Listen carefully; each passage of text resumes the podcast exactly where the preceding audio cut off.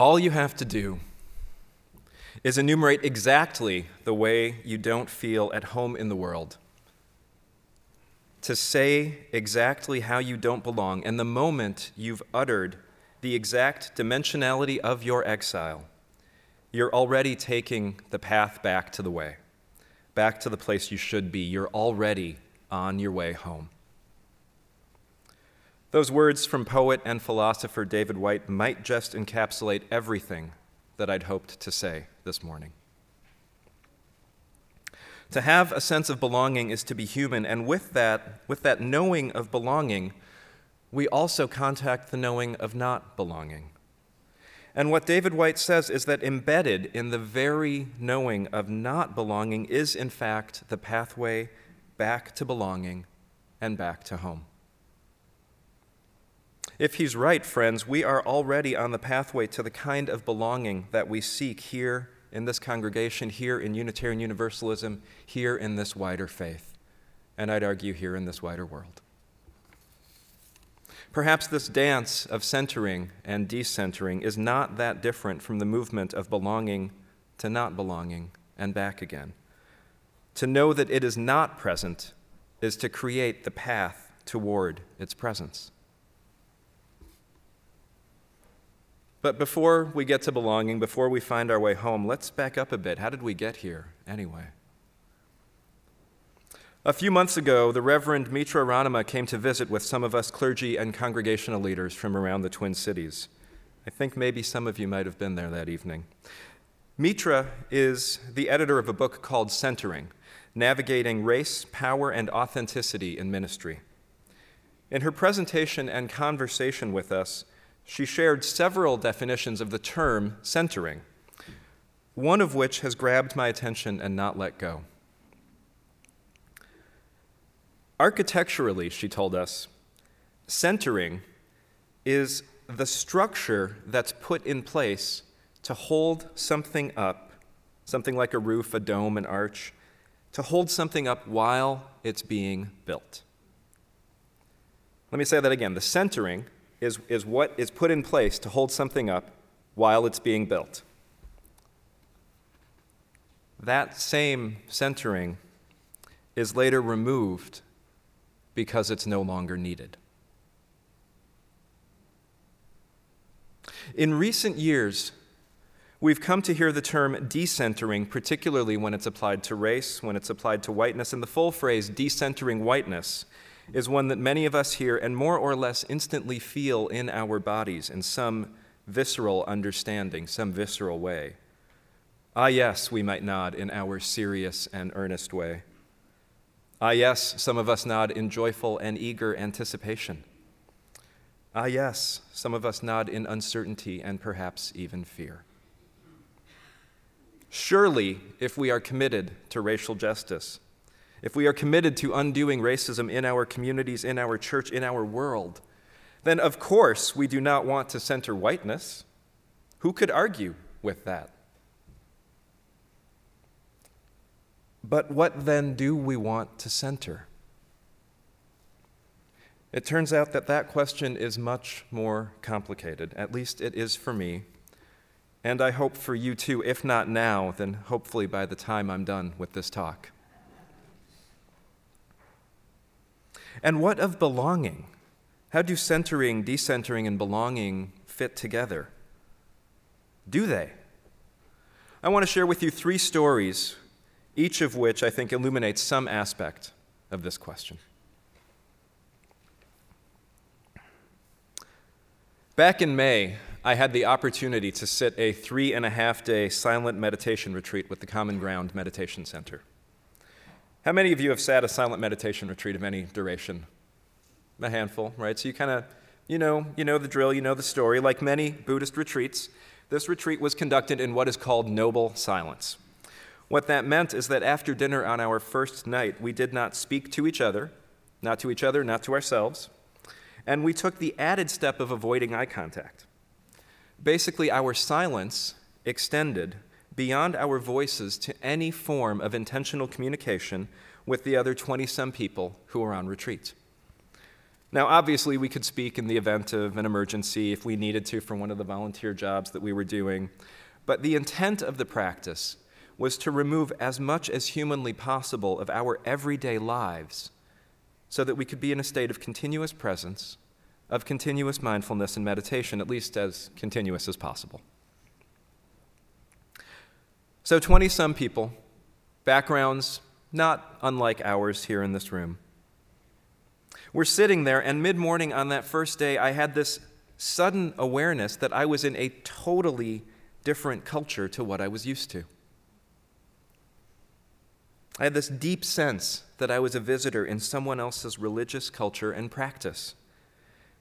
Now, it wasn't any single thing that anyone did, and it certainly wasn't something that someone said, but I was very deeply aware that I wasn't in my religious home anymore that I was visiting someone else's and that I didn't quite know all the rules, even though I had sat with Common Ground many times, many years ago, and wasn't exactly a foreigner at all. Friends, that is the power of culture. Even in a room of total silence, culture is so powerful that it can tell us implicitly when we don't know the rules when we might be accidentally infringing on a community's norms. Culture can tell us silently when we don't belong. But as I sat there, I realized that it wasn't so much that I didn't belong as it was that my myself, that person that I think I am and that's reinforced by my day-to-day life, that self was being decentered. It was being pushed aside. Being in a different religious culture was part of it, but so was having everything else stripped away. All of the things that I might distract myself with work, phone, people, conversation pretty much everything was stripped away. And what I was left with was myself. Not the everyday me, but rather this mind, this heart that's present even when everything else falls away it turns out that there's a lot more happening here than I generally attend to on an everyday basis. It turns out that being decentered made room for more.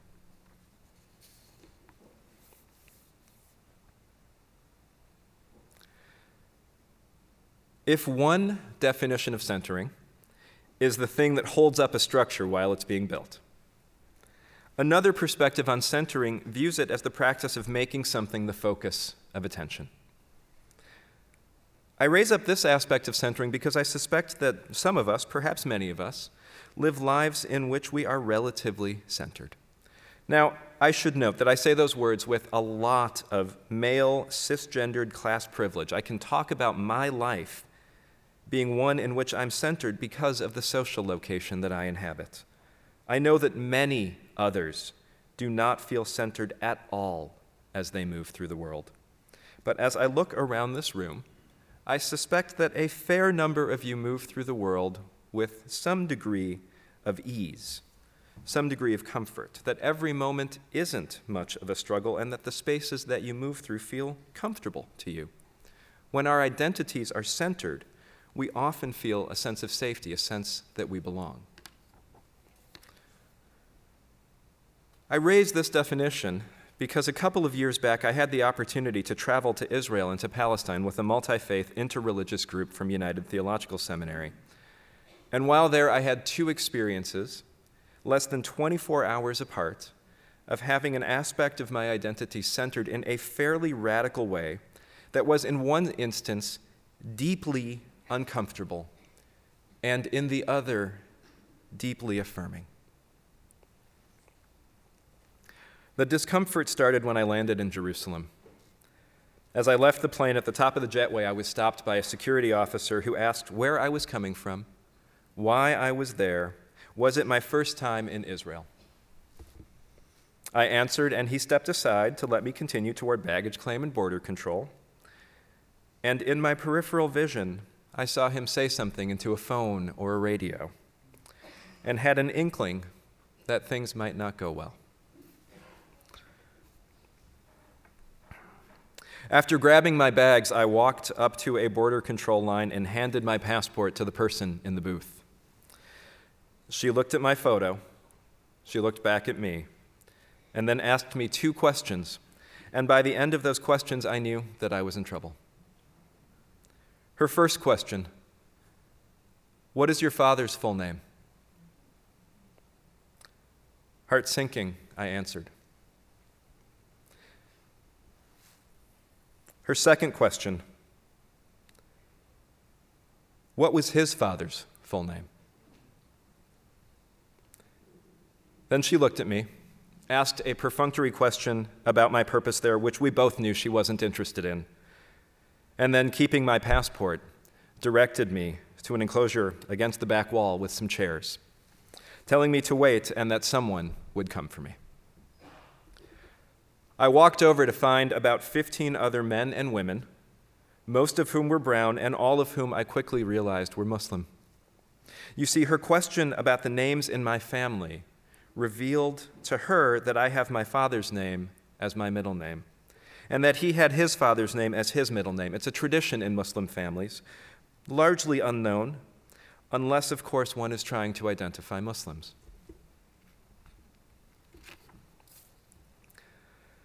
Eight hours later, I was handed my passport and allowed to depart the airport. But not before a couple rounds of questioning, including a couple interrogations with a good cop, bad cop pair, one who seemed to have stepped out of a J. Crew ad, the other appearing to have been sent by Central Casting in a call for large, menacing, and with a Russian accent. So friends, it was with some trepidation that I was out walking the streets around our hotel at 4:30 the next morning. I was jet lagged out of my mind, and I was desperately seeking a cup of coffee. It turns out that Jerusalem, or at least the area that we stayed in, doesn't get up early. And as I walked, finding myself in a more residential neighborhood, I couldn't help but wonder if some other early riser was going to see me walking and call the authorities. I mean, I'd just been told pretty clearly that in the eyes of the state I was suspicious, right? But armed with the privilege and the arrogance of knowing that I had an American passport in my pocket, and frankly, really wanting a cup of coffee, I pressed on and soon came upon a small triangular corner that held a couple of shops.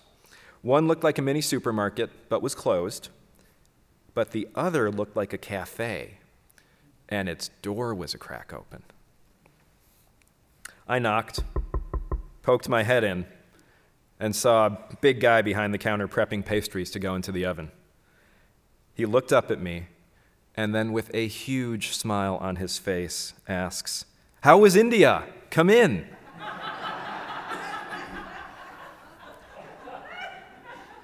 two instances, two instances less than 24 hours apart, in which both sides of my religious and ethnic identity were deeply seen and deeply centered.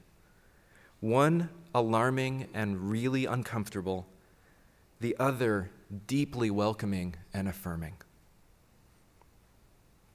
I went to that cafe every day for the rest of the time that we were in Jerusalem, knowing that I had been seen, that I had been welcomed. It became a little oasis of belonging for me. Perhaps it isn't centering that is or isn't bad. Perhaps it's the purpose, the intent, the energy that we bring to it. Do we center to exclude and draw the circle inwards? Or do we center in ways that foster a sense of safety, of being seen, of belonging? Are we centering to draw the circle wider?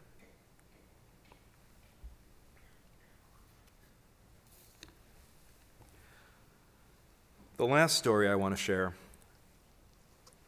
is a story about how the Reverend Meg Riley, a colleague and a friend, over a cup of coffee asked me a question that both centered and decentered me in a way that profoundly changed my life. I had just transitioned to working for a philanthropic collaborative that supported work at the intersection of spiritual practice and social transformation.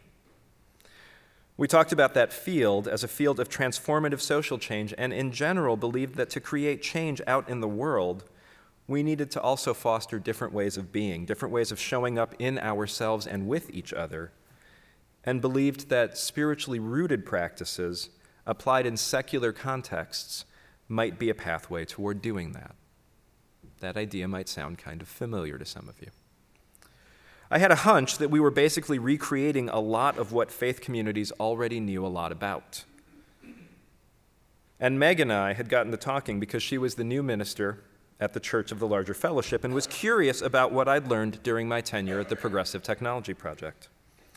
Long story short, we had a lot of meetings over coffee at the Blue Moon Cafe on Lake Street, and our conversations were wide ranging, deep, and really quite wonderful. Folks in the cafe probably saw the sparks and the sparkles and the rainbows swirling around our table as we talked. It was, it was that kind of conversation. And so one day, Meg and I were starting to wrap up a conversation when she paused and asked, So, when are we going to see you in a seminary classroom? Because you sure seem to be there already. Inside, I freaked out. But I think I managed to smile and awkwardly deflect and sort of keep it together. You see, with that question, Meg had unknowingly centered an opening, had unknowingly created an opening into which I could speak out loud a longing that was growing in my heart, a longing to embark on the path toward ministry. I didn't say it that way, I didn't say it that day, but the space had been created.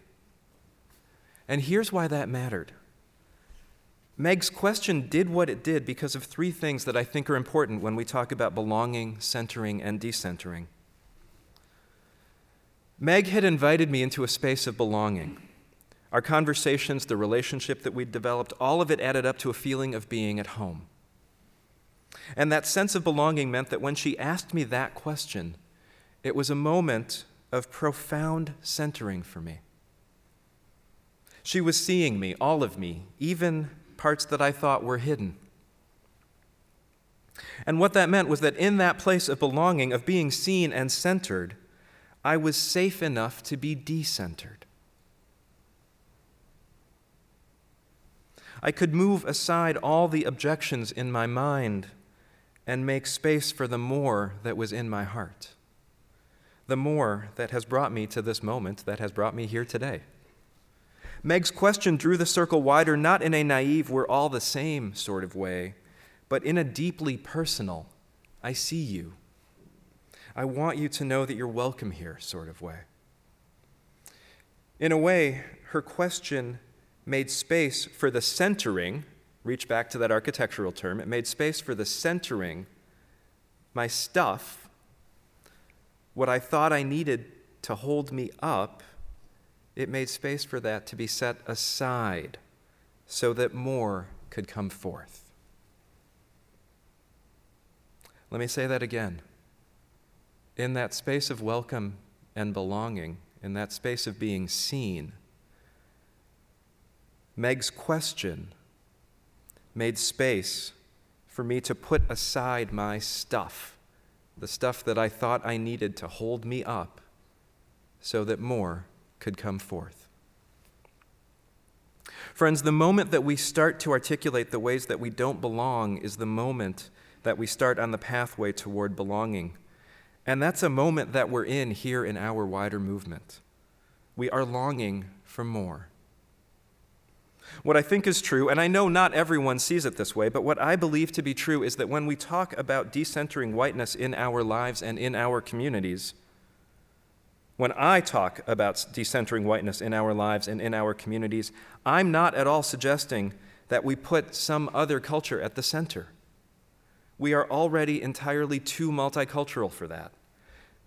No, when I talk about centering and decentering, I'm talking about the movement toward belonging, where centering and decentering are the expression of our naming the ways that we haven't belonged, the ways we haven't been centered enough, to start to find our way toward a place where we can set aside, where we can decenter the structural and architectural centering that we think holds us up.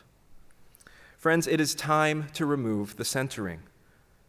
Whatever was put in place while all of this was being built, I don't think we need it anymore. Whether that be a cultural expression that's rooted in whiteness, or gender expression grounded in patriarchy, or an economy grounded in extraction and exploitation of people and the earth, or any of the other bits of centering that are getting in the way of the more that is already here. There is a dance of centering and decentering, a song that is longing to be sung. I can feel it. I know that many of you can feel it too. We are trying to learn the steps even while we're fumbling for the next notes, but we are doing it. We will do it together. May it be so.